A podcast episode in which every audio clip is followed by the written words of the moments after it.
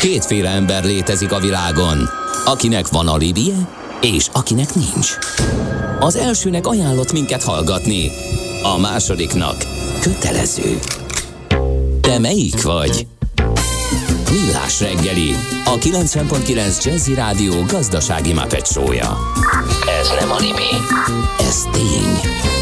A Millás reggeli főtámogatója a Schiller Flotta Kft.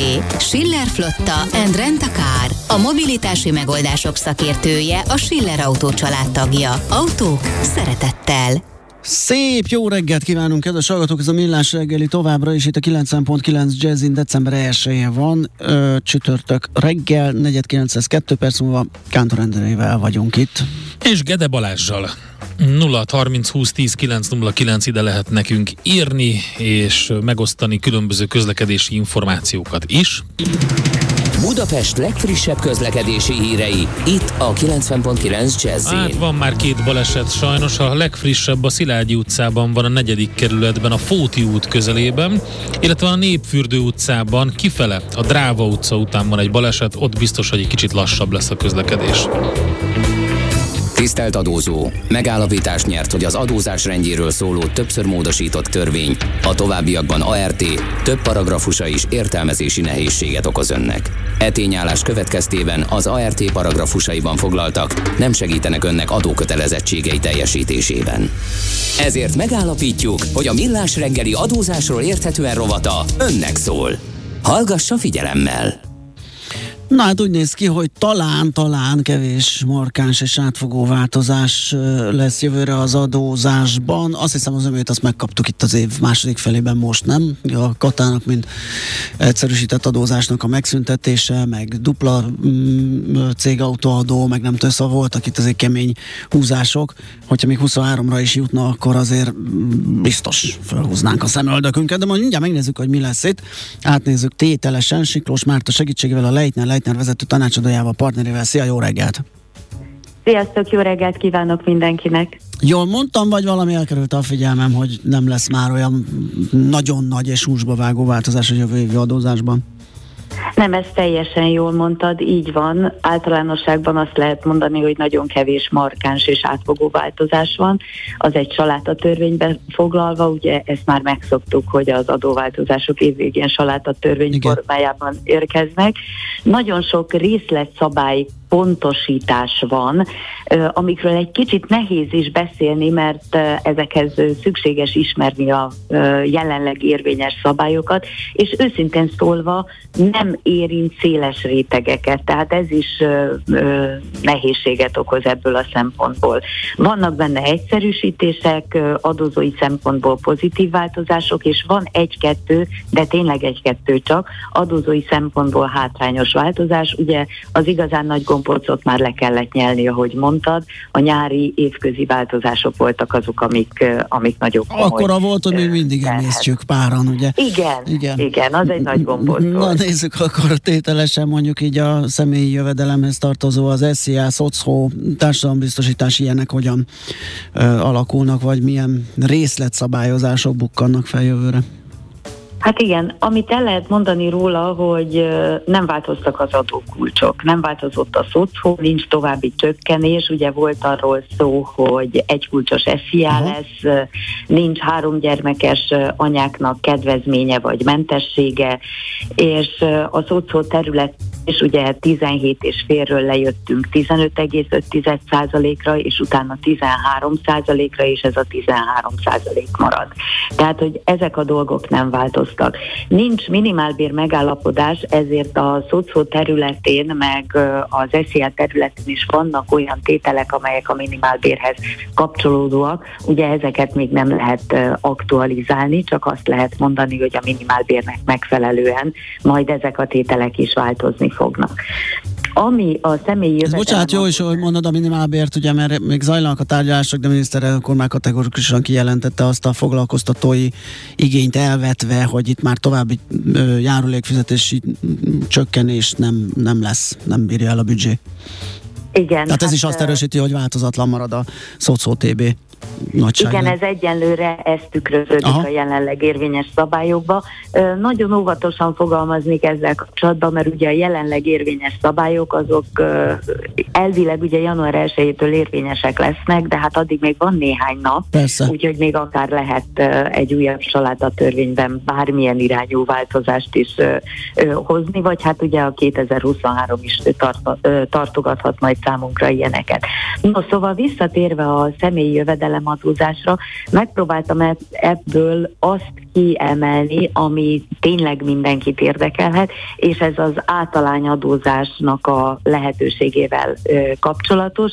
Ugye az évközi változások során a kattának a lehetőségei beszűkültek, és akkor az általányadózás, a személyi jövedelemadó törvény szerinti általányadózás került előtérbe, és ezt a lehetőséget teszik még kedvezőbbé, ebben az irányban pozitív változás van.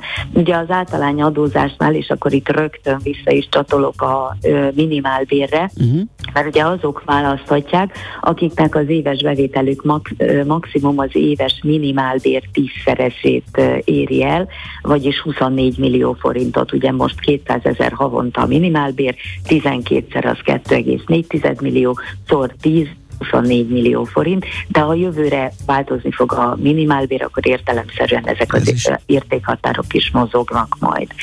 Kereskedelemben, miután ott ugye az értékesített áruk értékét le kell vonni ebből, ott ez az értékhatár 120 millió forint, de ott sem így van meghatározva, hanem ott is úgy, hogy az éves minimálbér 50-szeresét el nem érő kereskedők választhatják majd ezt.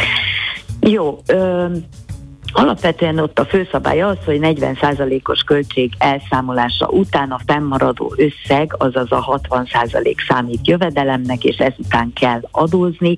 Természetesen itt van még egy adómentes határ is, ezt le lehet vonni. Na jó, de akkor ezt már tudjuk a jövedelem számításról, illetve az általányadózásról mi változik. Hát az változik, és éppen ez volt az egyik legnagyobb ellenérv a kata megszűnésénél, az általányadóra történő áttérésnél, hogy havi bevallási és befizetési kötelezettség volt. Na, ezt a jogszabályalkotó most haviról negyedévesre módosítja, azaz negyedévente kell most már. Ez egy jelentős adminisztrációs tehercsökkenés, azért azt lássuk be. Ugyanakkor bevezet egy új, úgynevezett göngyölítéses szabályt, amelynek megint az a célja, hogy ha azok az egyéni vállalkozók, akik általányadózásban adóznak, de a jövedelmük az nem rendszeresen, havi rendszerességgel nagyjából ugyanakkora összegben keletkezik, hanem egyik hónapban van jövedelmük, utána 2 hónapig nincs, de utána van egy nagyobb bevételük. Ezzel a göngyölítéses szabállyal azt lehet elérni, hogy a negyedéves adófizetési kötelezettség során meg kell nézni a negyedévben szerzett valamennyi jövedelmet.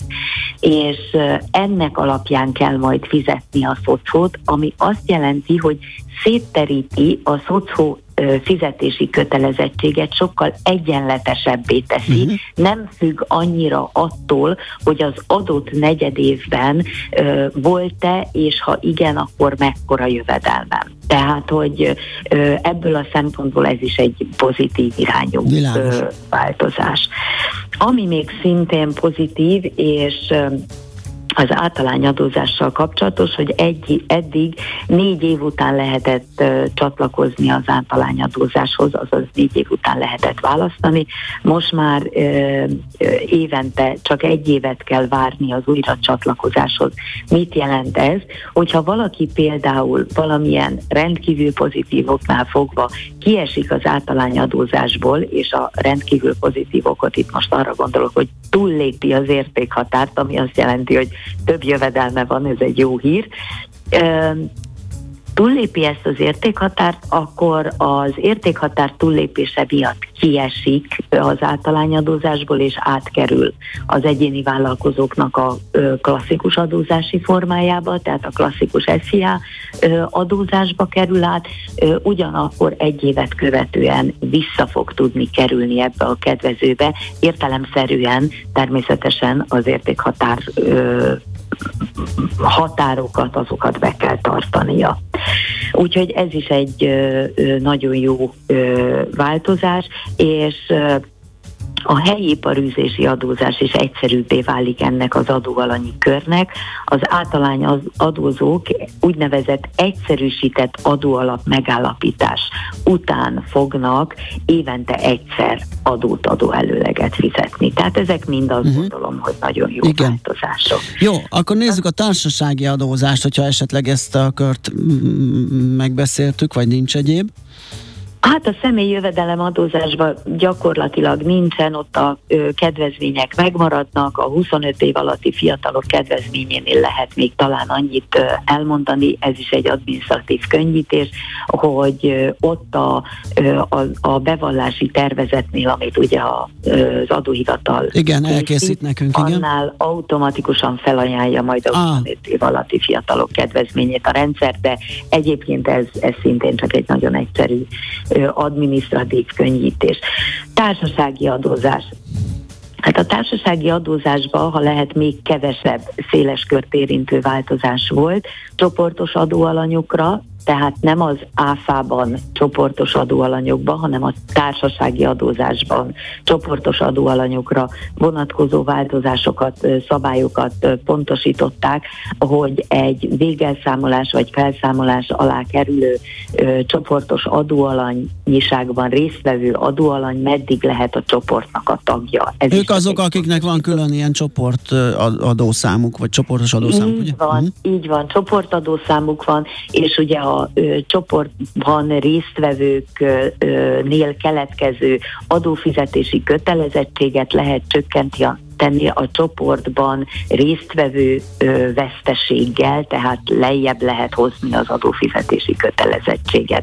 Ennek gyakorlatilag ez a lényege, és itt az a szabályváltozásnak a legfontosabb eleme, hogy meddig lehet tag, csoporttag egy olyan vállalkozás, amelyik bármilyen oknál fogva végelszámolás vagy felszámolási eljárás alá kerül. A társasági adózásban már beszéltünk róla, a kolléganőm, Jancsa-Pék Judit beszélt egy-két adással ezelőtt a transferárazásnak a szabályváltozásairól. Igen. Hát ez az egyik legfontosabb változás. A szigorodtak és a büntetési tételek is változtak, ugye? Ezt én most itt nagyon nem szeretném. Jó, visszahallgatható a millásreggeli.hu például. Nagyon jó, szuper, és azt szeretném csak ezzel kapcsolatban elmondani, hogy tényleg figyeljen oda mindenki a transferárazásra, mert mindentől kezdve nagyon húsba vágó. Kemény volt, Judit, emlékszem a beszélgetésre. Judit erről nagyon komolyan elmondta a dolgokat. Kiva, ott is csak egy nagyon pici változás van, és szerintem a kívásoknál nagyon kevés vállalkozást érint. Alapvetően uniós jogharmonizációs kötelezettség miatt került be ez a változás. Igazából arra vonatkozik, hogy a kiva alanyiság megszűnik akkor, hogyha úgynevezett kamat levonási korlátozást alkalmaz a kívás társaság. Hát ez a kamat levonási korlátozás, ez régen volt az alultőkésítési szabályunk, aminek ugye az volt a lényege, hogy nem lehetett korlátlan összegben kamatot elszámolni egy bizonyos társaságnál, ugye, hogy ne lehessen kivonni az adó alól a jövedelmeket ezzel a módszerrel. Most ugye ezt a módszert felváltotta ez a kamatlevonási szabály, ez egy elég bonyolult szabály, ugye az EBITDA 30%-áig lehet ezt a kamatlevonást alkalmazni, de maximum 940 millió forintig, tehát elég nagy vonalú volt a szabálynak a meghatározása. Ez vajon hogy jön ki? Hát ez úgy jön ki, hogy akkor, amikor... Hogy miért nem 1 milliárd mondjuk, ami jó kerek? Igen. Akkor, amikor ez a szabály bevezetésre került, akkor 3 millió eurónak a forint számított értéke. Értjük. Tehát, és így került bele a törvénybe, és innentől kezdve ez van benne. Ez egyébként 937 millió, nem tudom én pontosan mennyibe, szóval nagyon nagy összeg. Igen. Nagyon nagy összeg. Ezért is gondolom, hogy kevés olyan kívás vállalkozás van, amely kamatot ilyen összegig szeretne levonni.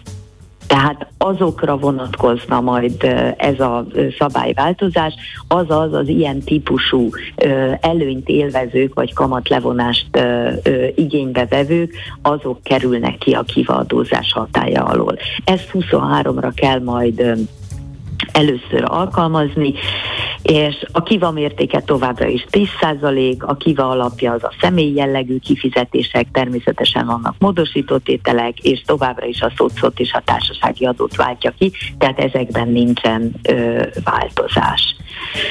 Az iparűzési adóról, hogyha még tudunk egy kicsit beszélni, az egy izgalmas dolog.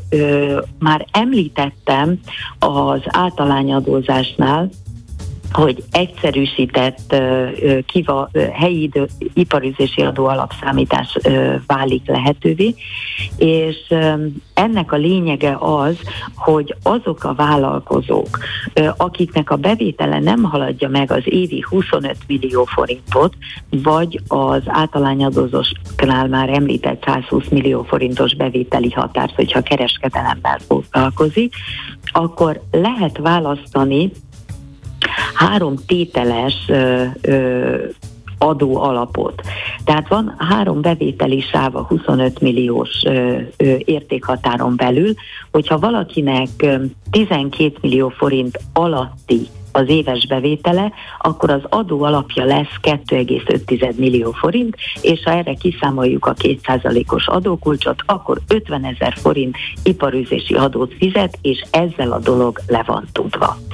Ha 12 millió és 18 millió forint közé esik az adóalap, akkor mármint hogy a bevétel, akkor az adó alapja 6 millió forint, és ezután a 2% az 120 000 forint, és ha ezt befizeti, akkor teljesítette az iparüzési adó fizetési kötelezettségét. Maradt egy utolsó sáv, a legmagasabb, ha 18 és 25 millió forint közötti az adóalap, akkor 8,5 millió forint után 2%-kal 170 000 forintot fizet. Tehát a 3 sáv: 50 000 forintot fizetünk, 120 000 forintot fizetünk, vagy 170 000. És az e fölötti, a 25 milliós bevétel fölött pedig a normális. Bocsánat, itt most közbeékelődöm egy kérdéssel. Hogyan, tehát mikor kell ezt jelezni? Vagy az utólag derül ki? Vagy előre kell jelezni? Igen, miután ez egy választható dolog, ezért 2023-ra jelezni kell, méghozzá úgy, hogy a 23. május 31-éig leadott bevallásban be kell ezt jelenteni. Tehát akkor, amikor most beadom a bevallásomat majd május 31-én, 23-ra, akkor kell bejelentenem, hogy 23-ra ezt a fajta módot fogom választani, és évente egyszer megfizetem ezt az összeget, és se bevallás, se semmi más nem kell tennem. Oké, és mi van akkor, ha valaki nem tudta ezt így előre megsatszolni, akkor, és mondjuk túlfizet, hát vagy kevese? A semmi, akkor közlekedik nincs, egy darabig a sávokba, az 25 fölött pedig fizeti a rendes, gondolom én. Pontosan, így van. Uh-huh. Így van, akkor automatikusan átkerül a klasszikus normál fizetési módba. Tehát, hogy azzal kapcsolatban meg nincsenek változások. Okay.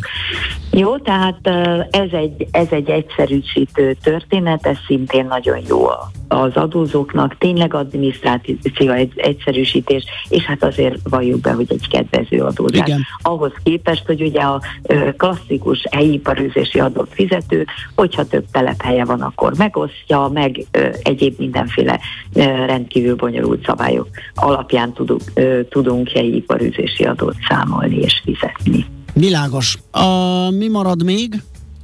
Hát marad még az áfa, az illeték, és marad egy olyan, ha már az iparüzési adónál vagyunk, és a társasági adót is érinti, hogyha valaki az adófizetését euróban vagy dollárban tervezik, ugye ez már lehet, akkor ma december 1-je van, ez egy nagyon aktuális szabály. Ha jövőre dollárban vagy euróban szeretnék fizetni, akkor ezt be kell jelentenem, és ennek a határideje ma van. Tehát ezt meg kell tenni. Ebben az esetben is ugye a társasági adót és a helyi iparüzési adót lehet dollárban vagy euróban fizetni. A jóváírás ebben az esetben is forintban fog történni. A beérkezéskori MNB árfolyamon fogják átszámolni, és ennek megfelelően lesz az adófizetési kötelezettség. Ez egy ilyen közbeékelt, nagyon gyors, mai aktuális szabály volt, és akkor az általános forgalmi adóba még igazából az 5%-os lakóingatlan értékesítésre vonatkozó szabálynak a kedvezményes alkalmazhatóságának az időpontjairól vannak szabályok.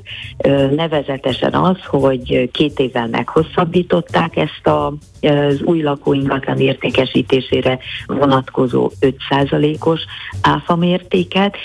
2024. december 31-ig lehet alkalmazni, de nagyon érdekes a jogszabályalkotás ebben a tekintetben is, mert 2024. december 31-e után csak azok lehetnek 5%-osak, amelyekre az építési engedély 24. december 31-ig jogerőre emelkedett. De amiért azt mondtam, hogy nagyon értékes az, vagy nagyon érdekes az, hogy 2028. december 31-ig még él az 5%. Tehát 28. december 31-ig él az 5%, akkor a 24. december 31-ig van jogerős építési engedélyünk.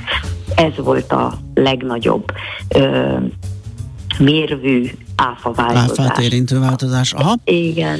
Még számlaadattartalom egyszerűsítése van. Van egy olyan lehetőség, ami itt már megfogalmazásra került az adótörvényben, hogy majd a gépi nyugták is adatszolgáltatási kötelezettség alá esnek, tehát a pénztárgéppel történő nyugtaadás, az online adatszolgáltatás után a nyugtaadásra is szeretnék kiterjeszteni az online adatszolgáltatást az adóhivatal. Plusz megszűnik az illetékbélyeg, ugye?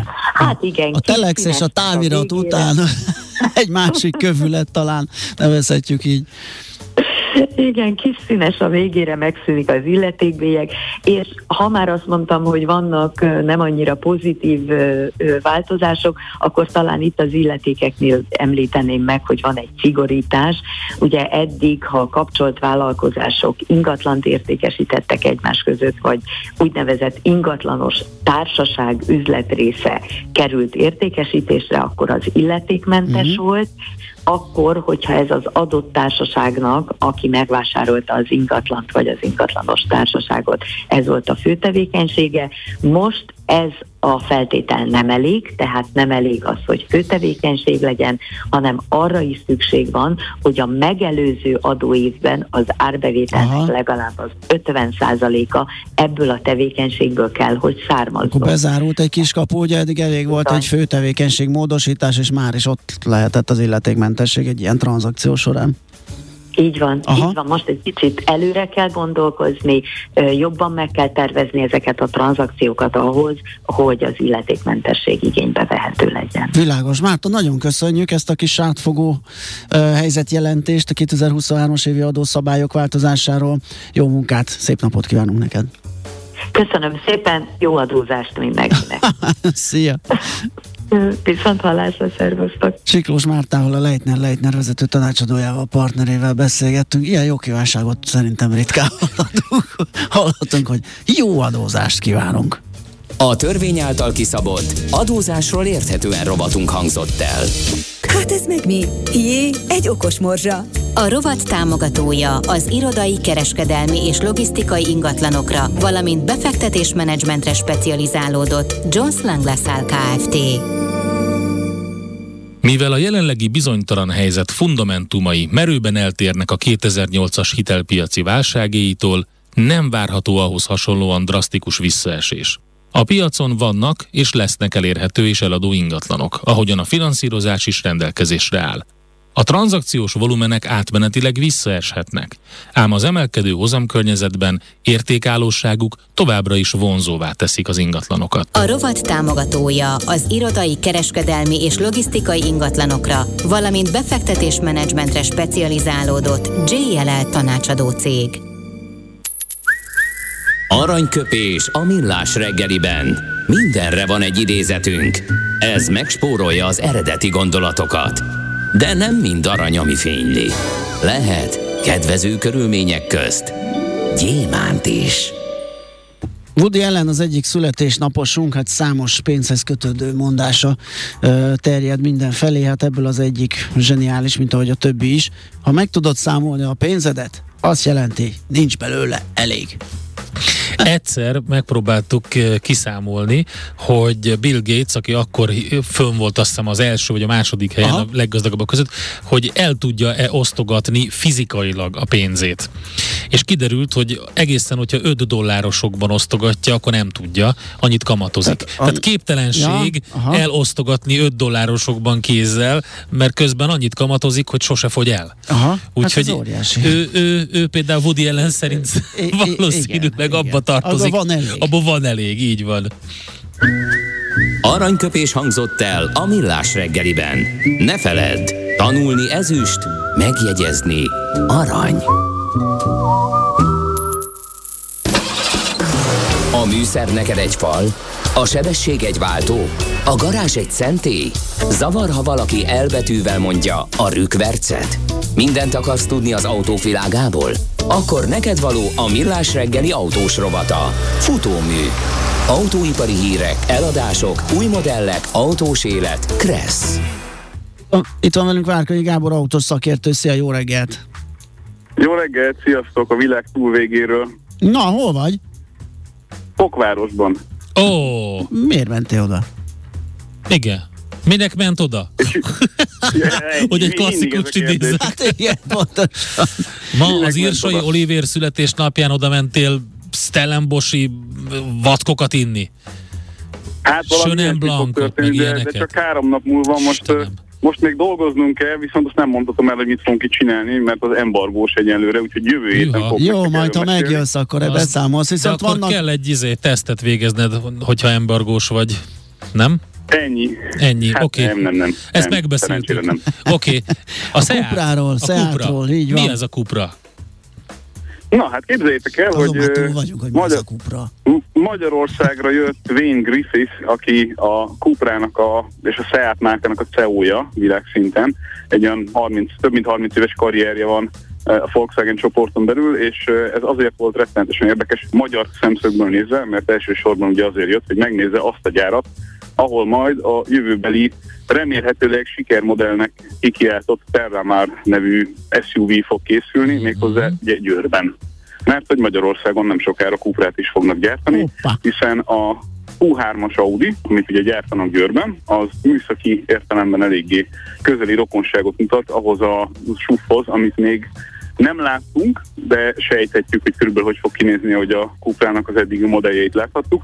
És azért volt rettenetesen izgalmas az, hogy volt lehetőség vele exkluzív interjút készíteni, mert ő egy ilyen kvázi rockstárként van kikiáltva az autómenedzserek között, amit hát így élőben sikerült is tapasztalni, mert hogy ennyire lazán mindenről is beszélő figurát élőben mindenféle kötöttségek és formalitások nélkül kimondva olyan igazságokat, amiket azért általában inkább megpróbálnak elkendőzni az autómenedzserek. Szóval ilyet én még a karrierem során nem sokszor tapasztalhattam, ez egy excellentlően közvetlen és jópofa figura. Ez a tipikus self-made man jellegű ember, persze egy multikarrieren belül, autókereskedő apukája volt Angliában, és hát el akart menni otthonról, és meg akarta mutatni, hogy önmagában is képes arra, hogy valami nyomot hagyjon a világ autóiparában, elég jól sikerült is neki, mert hogy a Seatról, meg a Cupráról azt kell tudni, és főképpen a Cupráról azt kell tudni, hogy az egyik legnagyobb siker az elmúlt 10-20 évben, ami az európai autópiacon összejött, hiszen egy lényegében nulla ismertséggel rendelkező, és mégiscsak valamilyen már meglévő alapokon nyugvó, de alapvetően új márka bevezetésként sikerült nekik az, amit előtte a Seattal gyakorlatilag 2 évtizeden keresztül nem tudott megvalósítani a Volkswagen, ugyanis nehezen volt értelmezhető, hogy hova van pozícionálva az a márka, és a Cuprával csináltak valami olyat, ugye ez egy ilyen kvázi sportos jellegű márka, ami egyébként elég hamar lesz teljes mértékben elektrifikálva 2025-től. Szóval ezen a márkával sikerült valami olyat létrehozni, amire tényleg nem volt még példa. Nagyon jelentősen magasabb átlagárakon tudják értékesíteni azt az technikát, ami azért alapvetően adott volt eddig is a Volkswagen koncernen belül. Egy olyan projekttel, amivel a saját elmondása szerint is, az előző vezetésnél is, meg hát az előző előttinél is, amikor még az egész ötlet kiderült, radar alatt kellett repülni, mert hogy senki sem hitt igazából abban, hogy egy új márkával létre lehet majd azt hozni, hogy mondjuk a 20 000 eurós átlagár helyett bizonyos modelleknél és kategóriáknál sikerül mondjuk a 35-40 000 eurós átlagárat megközelíteni, és akkor innen elég jól látszik az, hogy milyen profitabilitási szint van a Seat és a Cupra között. Tehát lényegesen magasabb átlagárakat képesek elérni ezekkel az autókkal, és gyakorlatilag a koncern legfiatalabb vevőkörével büszkélkedhet ez a márka. Mi lesz a jövője Magyarországon a Cuprának? Hát remélhetőleg nem állunk meg egy darab modellnél, bár hogyha a Terramart sikerül hosszú távon megtartani, tehát mondjuk az utódját is sikerül majd Magyarországra hozni, akkor azért ez tartósan segít azon, hogy a lehető legjobb kihasználtsággal működjön a győri autógyár, aminek kapcsán érdemes megemlíteni, hogy ugyanezen a rendezvényen, ahol lehetett beszélgetni Wayne-nel, jelen volt Alfons Dintner is, aki ugye az Audi Hungáriának az ügyvezetője 3 éve, és vele pedig arról sikerült egy kicsit társalognom, hogy mi az, ami kitünteti egyébként a győri gyárat a koncernen belül, tehát mitől tud látszólag olyan dolgokat is létrehozni itt a helyi vezetés, meg olyan dolgokat is, olyan projekteket is végigvinni, amiket nem feltétlenül sikerül máshol. Tehát olyan, mintha a győri gyár egyfajta ilyen különleges státuszban képes lenne, és ez is a cél, képes lenne akár mérnöki dolgokat is véghez vinni, tehát most itt arra gondolok egész konkrétan, olyan projektek vannak, amik arról szólnak, hogy a gyártáson kívül, mert az egyedi alkatrészek ellátáson kívül, mert a Huawei koncern egyéb márkájára is vonatkozik, olyan mérnöki projekteket is tudjanak végezni, amelyek önmagában más gyárakban nem megtalálhatóak. Tehát amellett, hogy itt a Bentley-n keresztül a Lamborghini-nál különböző, még akár a Porsche-n keresztül is különböző márkákhoz csinálnak adott esetben motorokat, és egyébként egy itt a zuluk elragadták a telefonvonalat. Kész. Ajaj. Obi-Wan, nagy szükségünk van rád, Obi-Wan. Hát már nem is hall minket, csak mondja. Szerintem is fölvette az egészet, és közben iszogat. Gábor, az a helyzet, hogy nem tudom, hallasz-e minket, de mi nem. Meg kell szakítanunk a Cupra beszélgetést, és folytatnunk majd a stúdióban, mert elment a vonal, vagy az uluk támadnak. Most visszajött, mindegy. Menj fel oda a hegyre. Most megint, de eddig semmit. A hegyre menj fel, ahonnan a cápákat is látni. Az a baj, most már el kell indulnunk. Na jó, nem én vezetek. Jó, ja, az baj. Ja. Ha meg te vezetsz, akkor az a baj, akkor meg az a baj. Úgyhogy majd élőben folytatjuk a kultúrról. Nem mesélek hosszabban mindent. Jó, köszi, szia. Sziasztok. Várkonyi Gábor autós szakértő jelentkezett egyenesen Fokvárosból, hogy arról beszéljen, hogy idehaza mi történik majd a Cuprával. Látod, micsoda? Láttam. Globális szituációba keveredtünk? Igen, a Rezeda. Én így hívom ezt az autót, csak amióta láttam először. Igen. Most lefarkolunk, de jövő héten megint indexelünk és kanyarodunk, előzünk és tolatunk a Millás reggeli autós rovatában. Futómű a világ 4 keréken. Megmaradt egy kis időnk egy pár üzenetre, 0630 20 10 909. Viber és WhatsApp szám ez. Igen, így van, Viber és WhatsApp szám, így van. Mert egy eltört láncszám van az SMS üzenetek helyén. Tényleg? Igen. Újabb műszaki probléma ütötte a fejét. Hát, csoda, hogy szólunk szerintem. Na, az van, hogy az M0-ás baleset a Péceli emelkedőn, erről Beszámoltunk? Hát remélem. De mondjuk ez egy 40 perces infó, lehet, hogy már megoldódott. Írjatok, hogyha arra jártok, hogy mi a helyzet. Tényleg, milyen magas a tranka? Kérdezi bankdíler. Igen, ez hát ezt majd megkérdezi Macitól. Igen. És... A szendvics feltalálása Woody Allen könyv. Ezt a születésnapján a nagyszerű írónak, rendezőnek szeretném népszerűsíteni, amiben a kedvenc sketchem a Gossázs Vardebedian iratok, amikor a két pacák levélben sakkozik, és mind a kettő elképesztő okosnak és ilyen kifinomultnak hiszi magát, és az történik, hogy elveszik egy levél valahol. És mind a kettőnél más az állás a pályán, és egymást oktatják ki arról, hogy ki fog a másiknak mattot adni 5 lépésen belül, jobb, hogyha visszavonul. Igen. És egy ilyen nagyon udvarias módon kezdődik. Kedves Vardebedian, nagyjából így enyhén szólva guta ütött meg. Reggeli postámat ráébredtem, hogy a 22. lépésemet Huszár E4 tartalmazó szeptember 16-ai levelem bontatlanul jött vissza. Az ok apró címzéshiba. Hogy pontos legyek, nem elég, hogy elhagytam a nevet és a címet, mit szólna ehhez Freud, de ráadásul még bélyeget se ragasztottam a borítékra. Apró címzéshiba. Nem titok, és akkor így szépen. Na, az a helyzet, hogy ezzel próbálja menteni, és nagyon vicces az utolsó szó a levélben. Mellékelem 45. lépésemet, Huszárom üti az ön vezérét. Üdvözlettel, Gosszázs!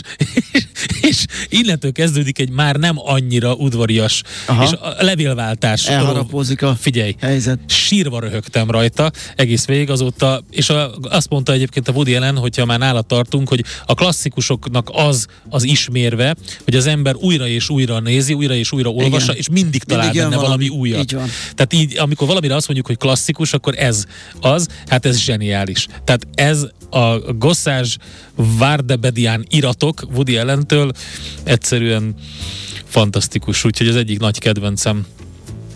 Na, van-e még valami? Ja, igen. Hát az, hogy Czoller Andi a hírek. Jön, így van.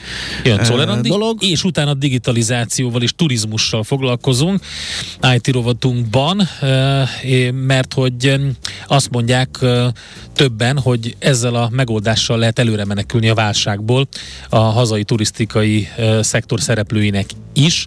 Úgyhogy Hortobágyi Ágostonnal fogunk beszélni. A DocuDrive-ot fejlesztő. Hát ez elég erős mondás, ez erre majd kíváncsi lesz. Igen. Mert igen, ugye, a digitalizáció, hogyha nem mozdul meg a kedves delikvens, és nem akar turistáskodni, meg utazni, akkor fújhatjuk a digitalizációt, de majd megnézzük. Jó, ő elmondja majd, hogy ők mit találtak ki, és az hogy működik.